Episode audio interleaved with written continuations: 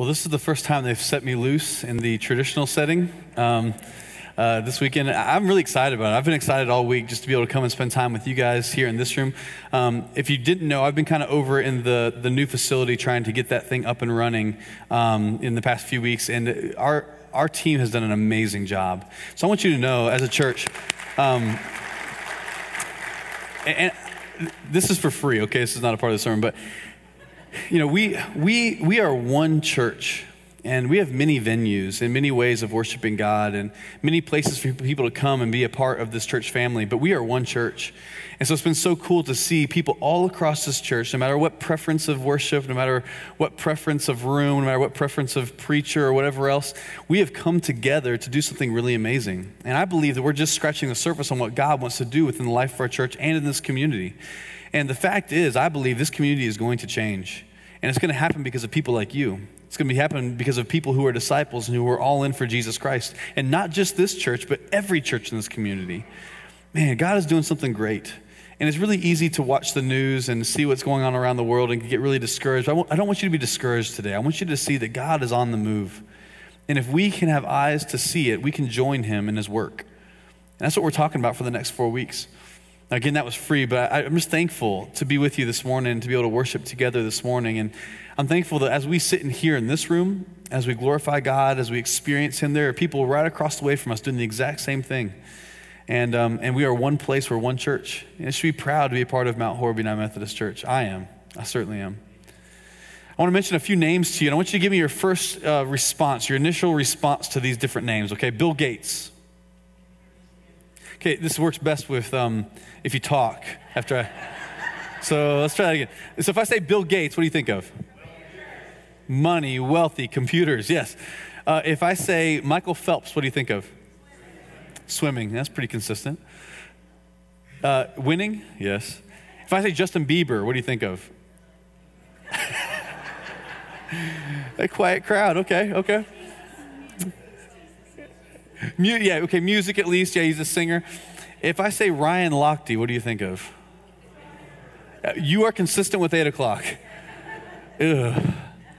And now, now, the response that you just gave me from each and every one of these names, and we can name anybody, you probably have some kind of response to who they are, whether they're famous or at least whether you know them or not. And that response is consistent with who you see them to be their identity causes you to respond in a certain kind of way. Say Bill Gates, you say what? Money, computers. It's, it's what he's poured his life into, it's what he's all about. It's his identity. If I say Michael Phelps, medals, winning, Olympics, whatever, swimming, these are the things that he's known for. This is what he's poured his life into. This is what he's about. Justin Bieber, he's a singer, among other things. What he's poured his life into. And Ryan Lochte, I mean, he's a swimmer, but also you get the, uh, because recently there's been a whole new identity he's kind of taken on that none of us saw all of us have some kind of identity, and it's all evidenced by the way people think about us or things that people say about us. Now, whether you're famous or not, every one of us have some kind of something that we pour ourselves into or we're interested in or we give our lives to, and therefore, probably if you would ask someone around the community, they would know us for something. Hopefully, it's a good thing. For some of us, we're trying to live down those college days. We all have some kind of identity, don't we? When I was um, in August 2nd of 2011, August 2nd, 2011, I gained a new identity. I became a new person. And that was the day I became a dad. It, see that face? That's the face of, you want me to do what with this kid? Take him home? Keep him alive? I think I'll stay here. I became a dad on this date. And for nine months, I knew I was a dad. You know, it was, it was, my identity. I didn't feel like it, though. I didn't feel like a dad because I was still like, I don't know how to do my own laundry. I don't know how to cook. And now I'm going to have a kid I got to take care of. This is, this is a bit above my pay grade but I was a dad nonetheless. It was a part of my identity. And on August 2nd, when he was actually born into the world, my identity changed completely and forever. My identity was no longer Trevor Miller. My identity now was what? Eli's dad. And forever will be Eli's dad. My dad jokes all the time. Uh, my dad, Phil Miller, he goes to the church here. When anybody ever meets him, like, oh, you're Trevor's dad. He's like, oh, yeah, I'm Trevor's dad. But it's his identity. This should be a good thing, dad. But we all have some kind of identity, some kind of thing that, that really identifies us for who we are and what we do. And my identity as a dad spread very quickly after Eli was born, and, and probably because I actually spread that. You know, if you're a dad or a, or a mom or a grandparent in this room, if you ever had a grandkid or a kid, what do you do on your phone? You got pictures out the yin yang. And if somebody will stand still for 23 seconds, you're going to have it out and be like, check this out. You wouldn't look at him, he's, he's singing. You know, everybody's like, but you can't help it. You're passionate about it, you love it. And so it's become a part of your identity. And for me, I told stories about you. Like when he was a little baby, he loved to snore when he would sleep. It was like so cute. America's Funniest Home Videos, when he was 15 months old, was like his favorite show in the world. I don't know why. But to tell stories and show pictures like this, this, this actually defines our identity. This, this becomes kind of who we are. And we do it because we're passionate, because we love whatever it is. Whether you're Bill Gates, Michael Phelps, Justin Bieber, and Ryan Lochte, or you're Trevor Miller, or Eli's dad, you've got some kind of identity. Here's what I know from experience, and probably you do too. Our identity is established by our passions. Our identity is established by our passions. The things that we are most passionate about actually define us. The things that we love the most become the things that we're most known for. So, as children, when we're born, we're known for, for little more than our names. This is Eli. This is Owen. We're known little more than that, but as we get older and we have certain interests and we give ourselves to certain things and we do certain stuff, we actually become known as much more than that. We take on new identities because new passions come along and new loves come along. so, my question this morning is simply this What defines you? What is your identity? Who are you? What do you give yourself to? Maybe it's just your bank account. Maybe it's college football or a significant other. Maybe it's Facebook, or maybe it's the car you drive, the mistakes you've made in your past and you keep reliving them, or your humor or your family, maybe your Pokemon collection. Some of y'all will get that on the way home. What kinds of things have you given yourself to? What's your identity and what defines you?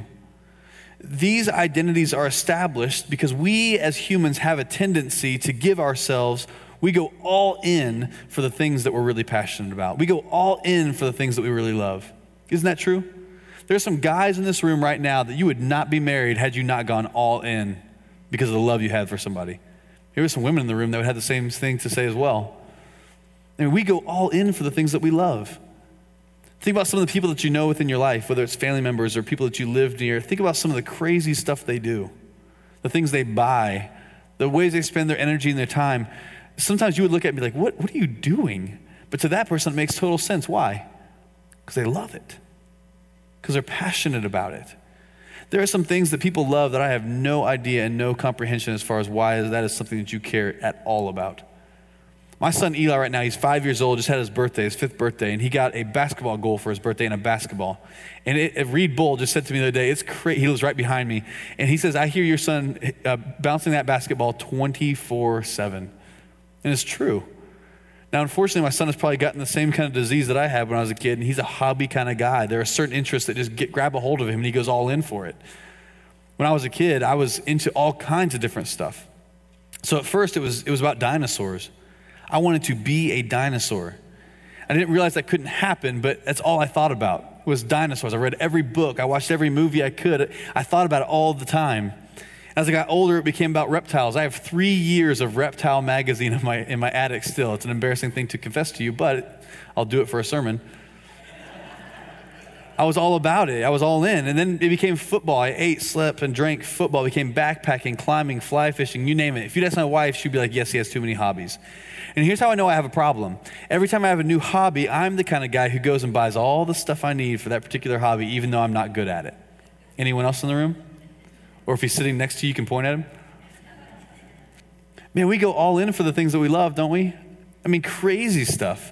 We'll do it because we're passionate about it and it occupies our thoughts. Think about the greatest passion that you have.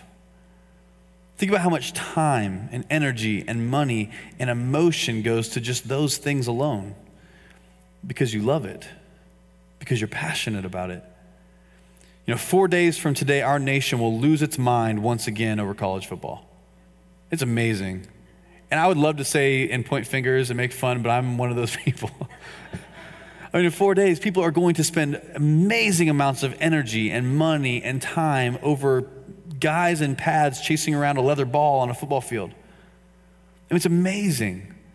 And people will get up early in the morning and drive downtown to go to a tailgate all day long. They'll go sit in the stadium in September and sweat to death. And they'll watch their team lose probably more often than not, unfortunately, this year, unless you're a Clemson fan. And then after the game, they will spend hours and hours trying to get home from the game. It's, it's a whole day affair. Can you imagine? If you were an alien who got dropped on this planet and were to see this happen, you'd be like, these people are crazy. But the reason we do this is what? We're passionate about it. We love it. And for some people, you become, you become identified by this. You wear t shirts about it, it's on your car, it's everywhere. The things that we're passionate about, the things that we love, we go all in for these things. And this can be a wonderful, wonderful, wonderful thing. And this can also be an extremely dangerous thing. Because some of the things that we're passionate about and some of the things that we love is not worth our energy. And sometimes it's just a distraction. In the ancient Near East during Jesus' time, there were, there were men that were known as rabbis. And a, and a rabbi was a spiritual teacher.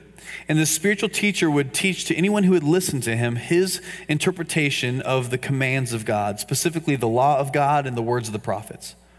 These rabbis would sit down with groups of people and say to them, Here's what this means for your life. If you're going to follow my teaching, my way of interpreting this, this is how you need to live. Do this thing or do that thing, or don't do this thing, don't do that thing. And these rabbis would have students, they would have learners, and they're also known as disciples. These groups of people that would follow them around and they would listen to every single word they said. Now, maybe when you were in college, you had a professor that you really looked up to. It's not much different than this. If you know David Olshine, one of uh, good friends of our church and was a professor at CIU, he was the kind of guy that I wanted to hear from. I would go and sit and talk with him because I wanted to learn from him. I wanted to learn the way he lived his life so I could live my life the same kind of way in, in most ways. But these rabbis, they would have different disciples and students and learners who would follow them around and find out everything they could from those individuals. There was an ancient saying even that said that these disciples, they were to be covered in the dust of their rabbi. Meaning they would walk behind their rabbi, rabbi, so closely that literally on these dusty roads with sandals on, they would be covered in the dust where the rabbi walked. They said, Follow your rabbi this kind of closely, you'd be covered in the dust of your rabbi. Jesus was a rabbi, and he was one of many rabbis. There was many, many, many rabbis who would teach many, many, many disciples many interpretations of the Old Testament, of the laws of God and the words of the prophet. And this rabbi Jesus, he had a following of people as well. You may know them as the 12 disciples. They would follow Jesus and listen to his interpretations on the way to live, and they would live them out because he was their rabbi. There's a discussion in the Bible in Matthew chapter 16 that we read earlier. And this is where Jesus is speaking to his disciples, those who were learning from him, those who were, who were following him around and trying to find out the, way, the best way to live. And he says to these disciples, Jesus asked them in Matthew 16, Who do people say I am? Who do people say I am? And in Matthew chapter 16, verse 13, it says this When Jesus came to the region of Caesarea Philippi, he asked his disciples, his learners, his followers, Who do people say that the Son of Man is? Who do people say I am? I've asked this question before too. And if you're honest, you probably have as well, if not at least in your head. What do people think about me? I've asked it a lot. Mostly not out loud because that's kind of egotistical, but on the inside of my head, I'm always thinking it. What does this person think about me? What would they say? Uh, my wife um, is a realtor and she was helping someone out recently. He's a good friend of mine. And after she got home, I was like, Does he like me? Like, did he talk about me? Are we, is he like hanging out with me? like, why? Some kind of validation or something. I'm not sure what it is, but we all ask this question What do people say about me? What do they think about me? And if you're a celebrity, people do it no matter what. We think all kinds of things about people. And so Jesus is asking this question to the disciples, and it's not an egotistical thing. He's not trying to, to pad his stats or try to you know, pat himself on the back. What Jesus is doing is he's trying to find out what the disciples think about him, not necessarily what everybody else thinks.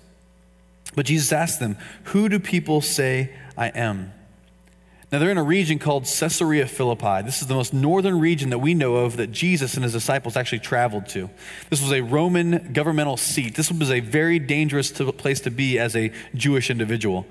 And so the fact that Jesus asks this question and the answers that ensue is a pretty dangerous thing to be doing in Caesarea Philippi. But Jesus asks it anyway Who do people say that I am? And in Matthew chapter 16, verse 14 and 15, here's how his disciples respond. They replied, some say John the Baptist, others say Elijah, and still others Jeremiah or one of the prophets. But what about you? Jesus asks. Who do you say I am? So the disciples say, Here's what we've heard. Word on the street is this You're fun to be around, you got a great smile, a wonderful beard, and you're good with children. That's not what it says. Who do people say I am? Jesus asked. And the disciples say this People are saying that you're John the Baptist, you're Elijah, or you're Jeremiah. These were not by accident. These are, these are specific people within history, within Jewish history. Everyone would have known what they were trying to say when they're saying this about Jesus.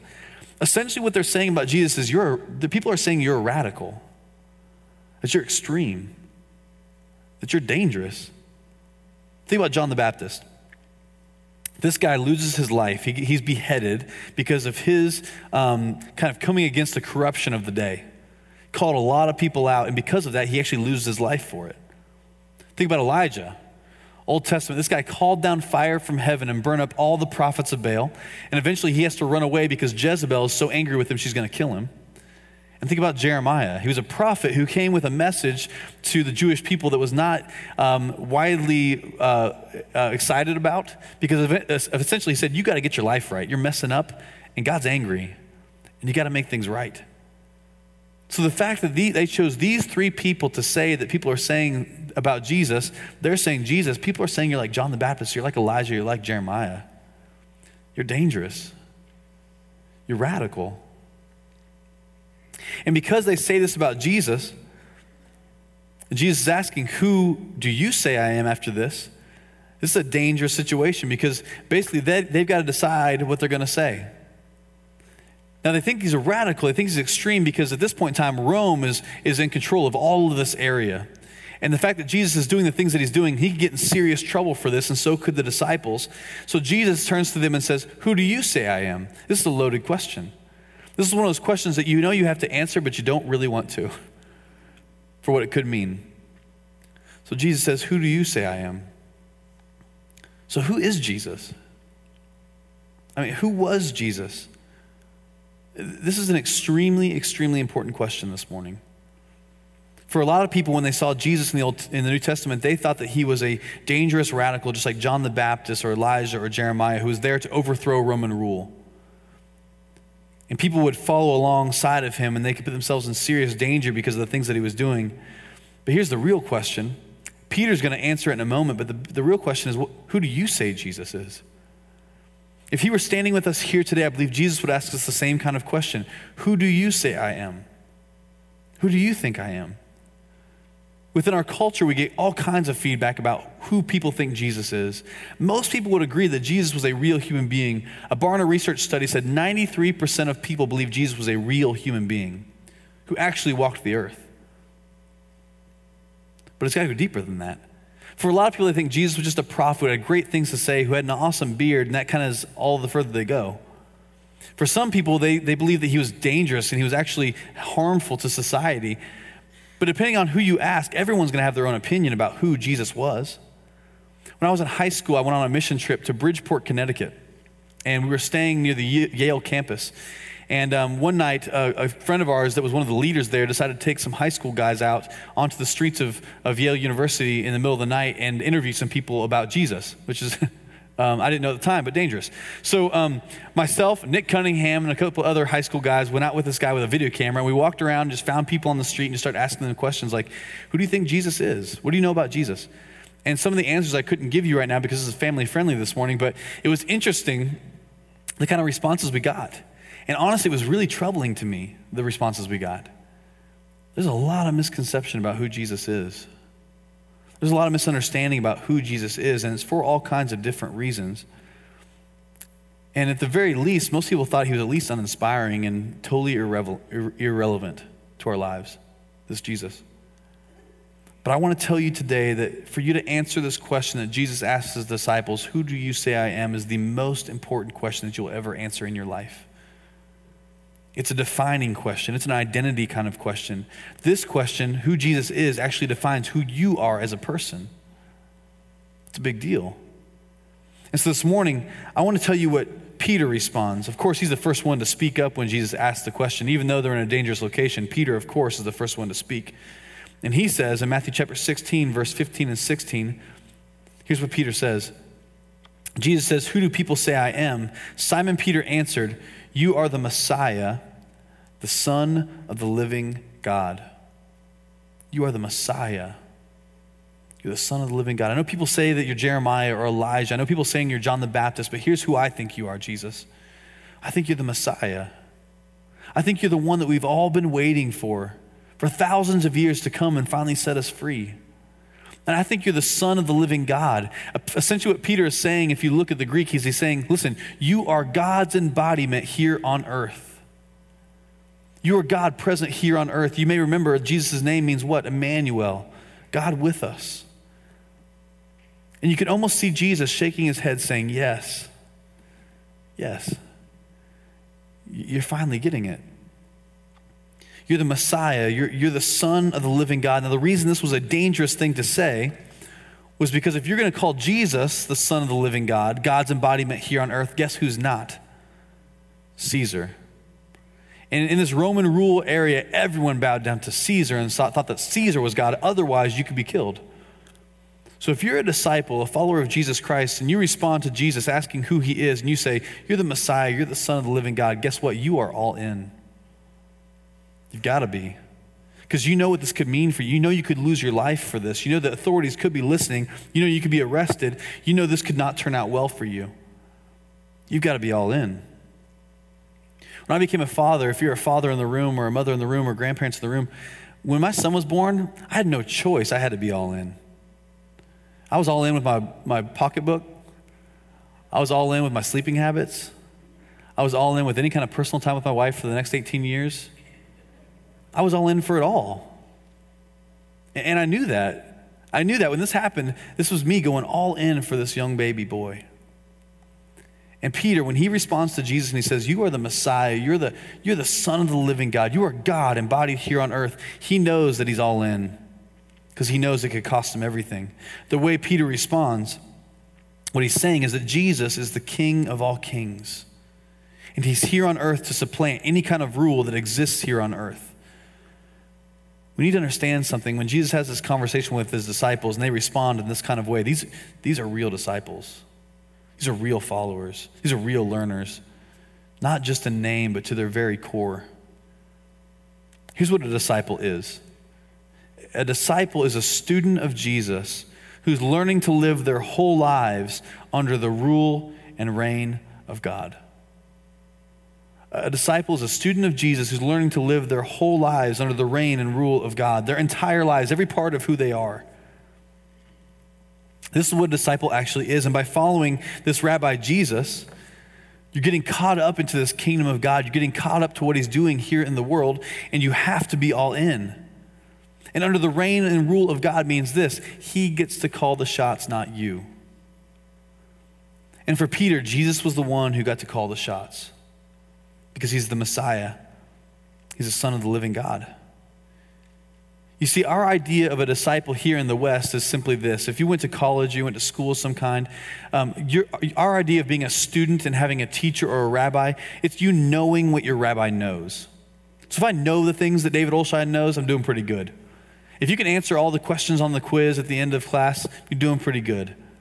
In the West, it's about knowing what your rabbi knows, but in the ancient Near East, in Jesus' day, it was about doing what your rabbi does.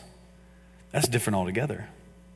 So, as a Christian, as a disciple, our goal is not to have a bunch of information in our heads. Our goal is to actually live out the kinds of things that Jesus did, to do the kinds of things that Jesus did. I'm going to invite to the stage really quickly my friend Wilson Warzeka.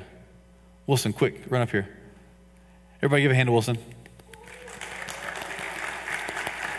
Now, I want to, I've known Wilson for a very, very long time. He was one of my middle school students, then one of my high school students, and now one of my college students, and just an all around great guy.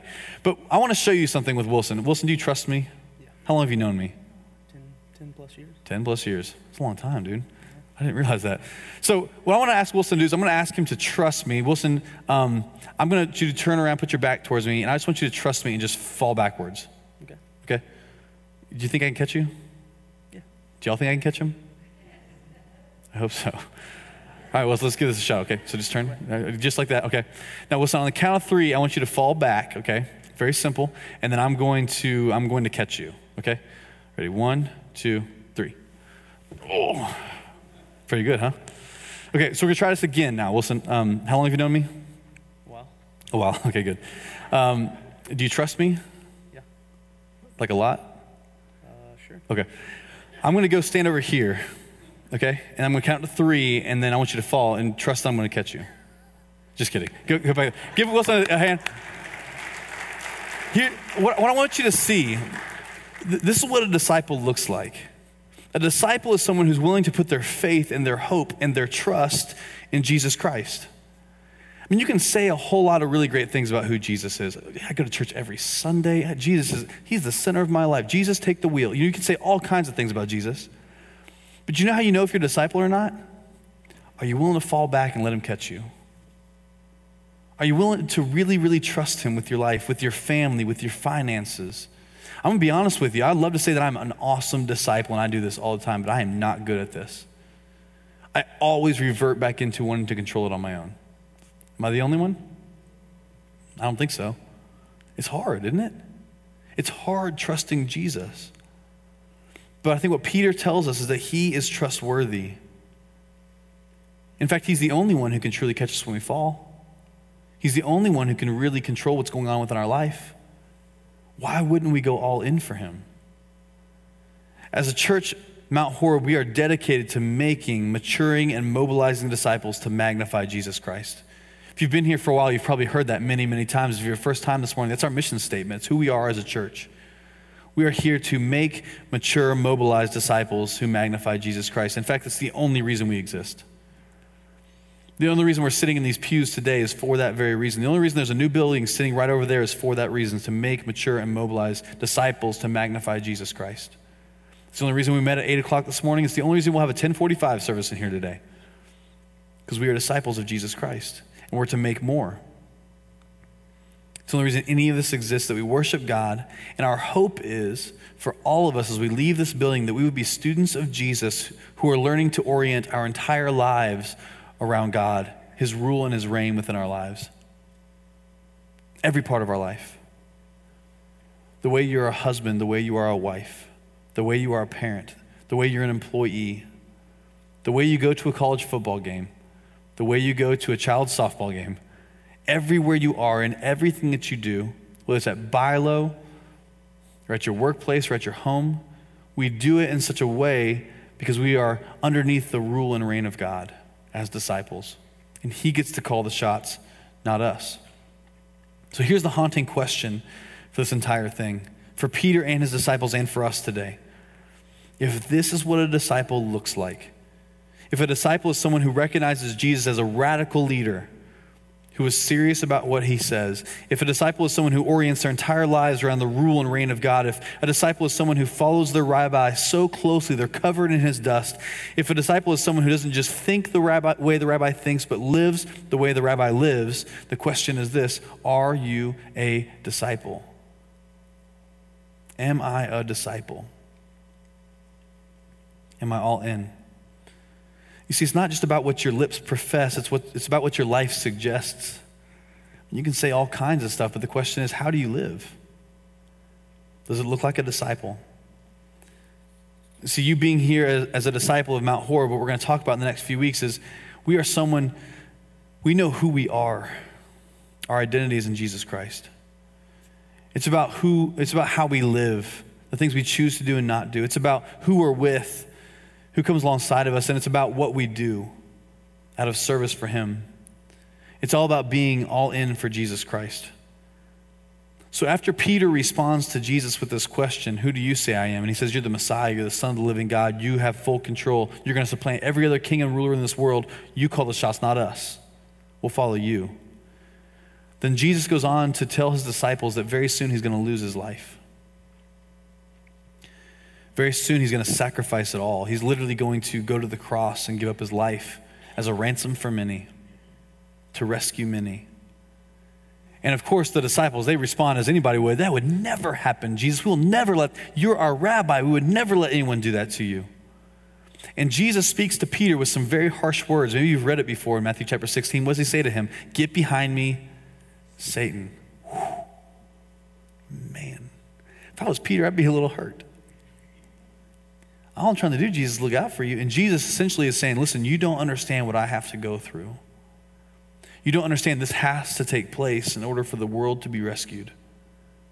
You got to get behind me. I know you want to rescue me. I know, I know you want to take care of me, but this is exactly what needs to take place. I'm going to give up my life as a ransom for many. And Jesus basically says to Peter, The only way you could have known this about me, it's not from flesh and blood, it's from God Himself. God's revealed this to you. So the big question to me is what motivates a guy like Peter? What motivates disciples like these disciples to follow Jesus, even in dangerous places like this, to say the things they say about him? And I think it's because we're motivated by love. And disciples are motivated by love. As we said earlier, think about all the crazy things we do for people whether it's a loved one or a child, or think about all the stuff that we've ever, do, ever done. If you're a grandparent here today, tell me you've not worn something, bought something, done something, or said something against what you wanted to do because your grandchild wanted you to. If you're a parent in the room, tell me you've never gone to BI-LO and said, all we're doing is buying food, okay? That is it. Nothing else. And by the time you get back out, your child in there, you come out with like fruit by the foot and all kinds of stuff because you just can't say no. We're motivated by love, aren't we? Almost everything that we do within our lives is motivated by some kind of love for something or someone because we're passionate about for someone or something. And here's the reason why. Jesus himself, the example he gives us of what it looks like to be all in is that he himself, motivated by love, stepped out of heaven, gave it all up, walked the earth as a human being, and eventually he gave his life up on a cross. And he was motivated by love. In fact, 1 John chapter 4 verse 9 and 10 says this. This is how God showed his love among us. He sent his one and only son into the world that we might live through him. This is love, not that we loved God first, but that he sent his son as an atoning sacrifice for our sins. You want to know why Jesus came? It was love. It was love for you. It was love for me. It was love for every person who would ever exist. And not just people, it was for all of his creation, the Bible says. He was motivated by love. The good news today is that there's a God in heaven. There's a God who's present with us right here, right now, who is motivated still by love for you, who will continually offer out to you the opportunity to become a follower, a learner, a disciple of Him. No matter what you've done, no matter where you've come from, the invitation is fresh today. And it's all because of love. You see, a true disciple establishes an identity based upon what you love the most, what you are most passionate about. And it's an example that Jesus gives us, who's most passionate about his people, about you and about me. I'll never forget when I was in college, there's a movie that came out in the theaters called Passion of the Christ. Maybe you're familiar. I'll never forget being very um, troubled in my heart to be paying money to go into a theater to watch a movie about my Savior, about Jesus. But as I sat in that movie theater and I watched the things on the screen, yes, it was Hollywood, but as I watched it, I saw for the very first time with my own eyes what it looked like for the God of the universe to come, become flesh, be arrested and beaten and crucified. It was horrific. I'll never forget after I watched that movie, some friends and I, we didn't move, we didn't leave, the, we didn't move from our seat for like 15 minutes. And I sat there, I just cried. Because at the time, I didn't feel worthy enough for Jesus to come do this for me. I'd be foolish to think that. And yet, He did it. He did it willingly. He laid down His life for you and for me. That's passion. In fact, the word passion didn't exist until Jesus did what he did on the cross. They had to make up a word to express what this man had done. All motivated by love. Now, for some of you in the room, you might be like, well, I know, I know you say he loves me. I don't feel like he loves me. I'm, I'm not even worthy of him loving me. Too bad. He loves you anyway. You can't stop him. Think about people you love and things that you love. Nobody can stop you. What about the God of the universe? He's going to love you. As the old hymn says, and can it be that I should gain an interest in my Savior's blood? Died he for me who caused his pain, for me who him to death pursued. Amazing love, how can it be that thou, my God, shouldst die for me. If we are all in, if we recognize the love that Jesus has for us, when we return that passion, that love, there are incredible things that could happen. When we begin to not just think like our Rabbi Jesus, but when we begin to live like our Rabbi Jesus, as we're motivated by love, we begin to see amazing things happen. And in turn, what happens is we begin to see that a disciple looks like a businesswoman who's really successful, who works long hours during the week, but finds time, makes time to come and spend time with a child through our after school program here at the church. She sits down with them and does homework and plays games and eats a snack and shares the love of Jesus with them. We find that a disciple looks like a college student who could do anything they want to with their summer, but instead they decide to raise their own money, fly to Alaska, never see the sunset for a full week, build a gazebo and some picnic tables for a ministry that's reaching out to homeless teens in Fairbanks, Alaska. We see a disciple looks like a dad of four who all week long works his fingers to the bone and, and dads all week long and then on the weekend comes and once again begins to show love and grace and mercy to other kids from other families here at this church.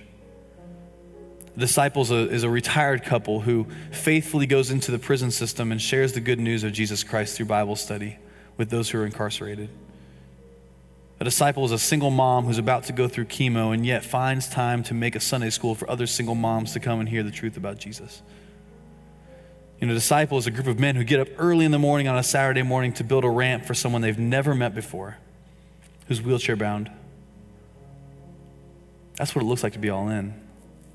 We could go on and on and on about disciples here at this church who are doing great things, disciples around this world who are doing great things. But these disciples are students of Jesus who are learning how to orient their entire life under the reign and rule of God. And they're motivated by love. Their identity, who they are, is intertwined with Jesus Christ. That's a beautiful thing. So Jesus concludes this conversation with his disciples about his identity by telling him that he's going to go and suffer at the hands of the authorities. He's going to give up his life. Peter, of course, speaks up and says, This is never going to happen. But in Matthew 16, 24 through 26, here's what Jesus says to his disciples. Then Jesus said to his disciples, Whoever wants to be my disciple must deny themselves and take up their cross and follow me. For whoever wants to save their life will lose it but whoever loses their life for my sake will find it. Do you see it? Jesus says, if you want to be a disciple, if you want to really follow me, you've got to do the things that I do. You've got to take up your cross and follow me. This means we have to give up our comforts for the cause. This means that we have to give up our wants and our desires for His wants and His desires. We've got to give up our, our, preferences in order to see the kingdom come here to earth. We've got to give up our rights to humbly serve other people. If you want to be my disciple, Jesus says, you've got to take up your cross and you've got to follow me. And this means that things have to change, reprioritize. Our lives have got to be different. A lot of things. We have to be ready for anything, including, as Jesus says, potentially giving up our very lives. Here's what's so amazing to me the most paradoxical thing that Jesus says Listen, if you are willing to give up your life for my sake, guess what you find? Real life. Some of us, we believe that we have real life right now because we have a bank account that's full and we've got the house and the car that we want. Our family's all healthy. And the truth is, Jesus is saying, no, you find real life when you sacrifice yourself and you give up yourself for other people and for the cause of Jesus. Will it be painful? Yeah. Is it going to cost you something? Absolutely. But I can promise you this you will never feel more alive than when you're living your life for Jesus, when you are all in for the cause of Christ, when your identity begins to look a lot more like Jesus each and every day. When you begin loving people the way Christ loved people, when you begin sacrificing the things that you've always thought were so important, but you find you actually don't need them because you've found something greater. So, what's the point, Jesus says, of all of us gaining everything and yet forfeiting our souls? So, my final question is this Would you be willing, would you sacrifice who you are right now for the person that you could become? Are you willing to give up the things that you have now for the person that you could become? The good news is that Jesus offers it once again today to follow him. The question is do you want it? Do you want to be all in? Do you want to follow him with everything that you have and find true, real life? This morning, I want to pray. I want to be very specific in what I want to offer this morning because I think Jesus would do the same. If you have never gone all in for Jesus, I want to give you the opportunity this morning just to say, Jesus, you have all of me. I want to learn how to live my life under the reign and rule of God. Maybe for you, you've been a Christian for a long time, but somewhere along the way, Carolina and Clemson, the passion for those things took over, or whatever. And you've found that your passion for Jesus and your love for Him has fallen to the wayside. You can commit once again to loving Him and being passionate for Him. And lastly, very practically, there are people in Louisiana right now who are experiencing what we experienced just months ago um, total devastation. And as you leave this room today, if, if you feel so inclined, if, if you are motivated by love as a disciple of Jesus, and you would like to give something financially to help the cause in Louisiana, I'd encourage you to do it. And when this happened to us years, uh, a year ago or so, uh, we were playing LSU, if you remember, and Louisiana showed us a lot of love. LSU showed us a lot of love. It's our turn to kind of repay the favor. So, on your way out this morning, if you'd like to give practically to what's happening and God working in Louisiana, please feel free to do so. Would you bow with me? Let's pray together. And then we're going to sing a closing hymn with one another. Jesus, thank you for your love. Thank you for your grace. Thank you for your passion for us. So, God, for any person here this morning that, that has never been all in for you, God, would you move on their hearts right now? Without anybody looking or anybody watching, if you're someone that wants to be all in for Jesus, would you just raise your hand in the air so I can pray for you? Just boldly, just put your hand in the air. Amen. Amen. God, for these folks who want to be all in for you, God, would you, would you move in their hearts? Do powerful things. For any person here this morning, God, that has been living life for a long time and has loved you at one time in the past, God, but has seen their love and their passion fade, would you ignite it once again today? And for us as we leave here today, God, would you help us to be passionate about what you're doing for those who are suffering and in need in Louisiana specifically, God? Help us to do what we can to make a difference. Lord Jesus, we love you and we need you. It's in your name that we pray. Amen.